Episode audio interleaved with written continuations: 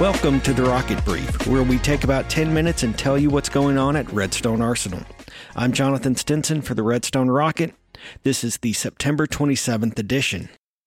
Lori Cordell Michael, the ACC Director of Internal Review and Audit Compliance, led a team that developed automated software to track risk management and internal control programs for the organization.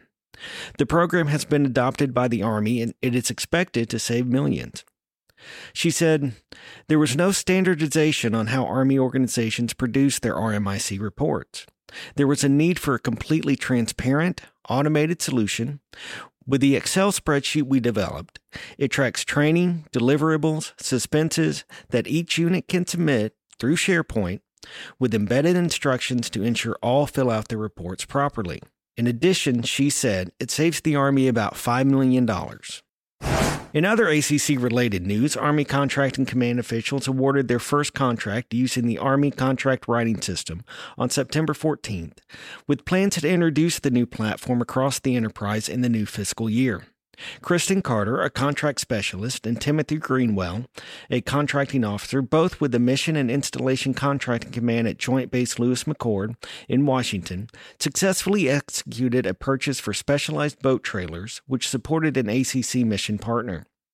Initial development efforts will focus on current standard procurement system slash procurement desktop for defense users, enabling ACC to schedule the eventual shutdown of this legacy system in 2025. According to Jeffrey Woods, the ACC Army Contracting Writing System functional representative at ACC Detroit Arsenal. Later, as software features and capability development continues, ACC officials will focus on replacing the procurement automated document distribution system. Users of that system can look forward to clicking the red door for the last time in 2026. Redstone Test Center senior civilian is set to retire. David Elkins has served as the technical director and deputy commander at the Redstone Test Center since April 2022, but his career in life cycle test and evaluation spans more than 34 years. His teammates and family gathered for his retirement luncheon September 13th at the Cliffs.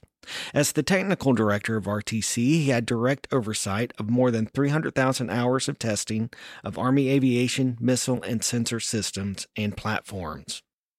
Of the 72 Army Emergency Relief Offices worldwide, Redstone is the only one that raises more money in donations than it gives out to soldiers and their families.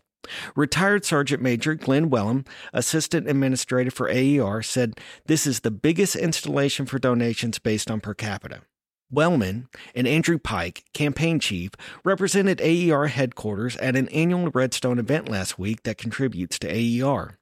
The Combat Capabilities Development Command Aviation and Missile Center's 12th annual AER Golf Scramble drew 120 golfers, which made up about 30 four member teams, on Thursday to the Colonial Golf Course in Meridianville. In all, it raised more than $22,000. If you're looking for a feel good story, check out the feature on page 10 in this week's Rocket. Douglas Smith, who works for the United Arab Emirates at the Security Assistance Command in New Cumberland, holds several job titles, including mayor of his hometown. He also managed to rescue two puppies from Afghanistan while serving overseas. USASAC is headquartered at Redstone Arsenal. If you're driving around Post, you may notice some construction on Neil Road.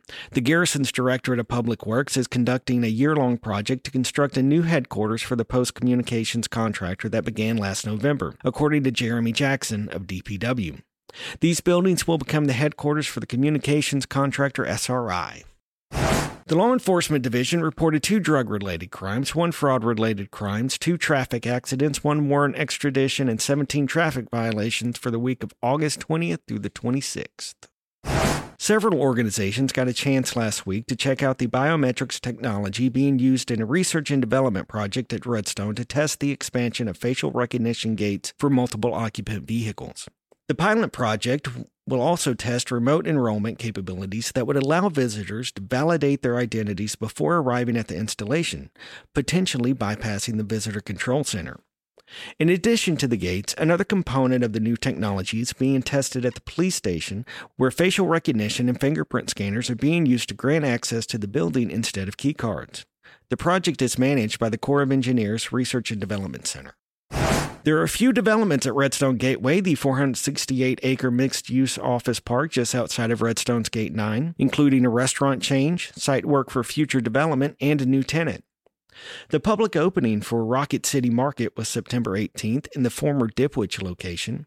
Emily Highfield, general manager for WJP Restaurant Group, said Dipwich was revamped to create Rocket City Market and is operated by the same team in the same location. We have a variety of specialty sandwiches and salads, hand breaded chicken tenders, and a build your own salad menu, she said. The hours of operation for the restaurant are Monday through Friday, 10:30 a.m. to 2:30 p.m. In another development, about 70 acres are being cleared and prepped within the Redstone Gateway on the secured parcel section of the development behind the fence, according to James Lomax, the Vice President of Asset Management and Leasing with Corporate Office Properties Trust. The site work will provide opportunity for future development, but none is planned at this time, Lomax said. And finally, the science, technology, and engineering company, KBR, is the latest tenant to join the office park. The company partnered with the Huntsville Madison County Chamber to host a ribbon cutting September 20th for KBR's new offices at 6200 and 7000 Redstone Gateway. Redstone Arsenal is rolling out the red carpet for military retirees from all branches of services and their family members for two days next month. Betty Anderson, Retirement Services Officer, said October 19th and 20th are designated as Retiree Appreciation Days on post. Event attendees can update their military identification card, take advantage of legal services such as will and power of attorney documentation, receive a free flu vaccine, and learn more about the organizations and services available to them on post. Fixed Wing Project Manager Colonel Joe Miner presented a check to Army Emergency Relief Campaign Coordinator Captain Jeremy Miles on September 20th at the links. 32 teams participated in the Fixed Wing Project Office's annual golf scramble benefiting AER and raised $45,747. This year's amount broke last year's record of 44,000. 20 industry partners participated and supported the event. The Fixed Wing Scramble has raised more than $280,000 for AER since 2013. Installation Management Command Directorate Sustainment has a new senior enlisted soldier. Command Sergeant Major Tamisha Love succeeded Command Sergeant Major James Brasher in a change of responsibility ceremony September 19th at Bob Jones Auditorium. Love had been the garrison command sergeant major at Fort Lee, renamed Fort Gregg Adams, Virginia, since April of 2021. Tony Landon Vickery, a security specialist for PEO Aviation's Aviation Mission Systems and Architect Project Office, has received Department of the Army recognition for security excellence.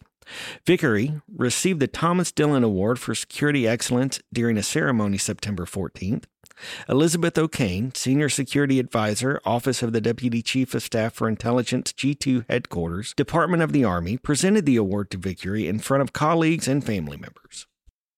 Motorists may have noticed signs as they approach the gates informing commuters that unregistered weapons are prohibited on Redstone Arsenal.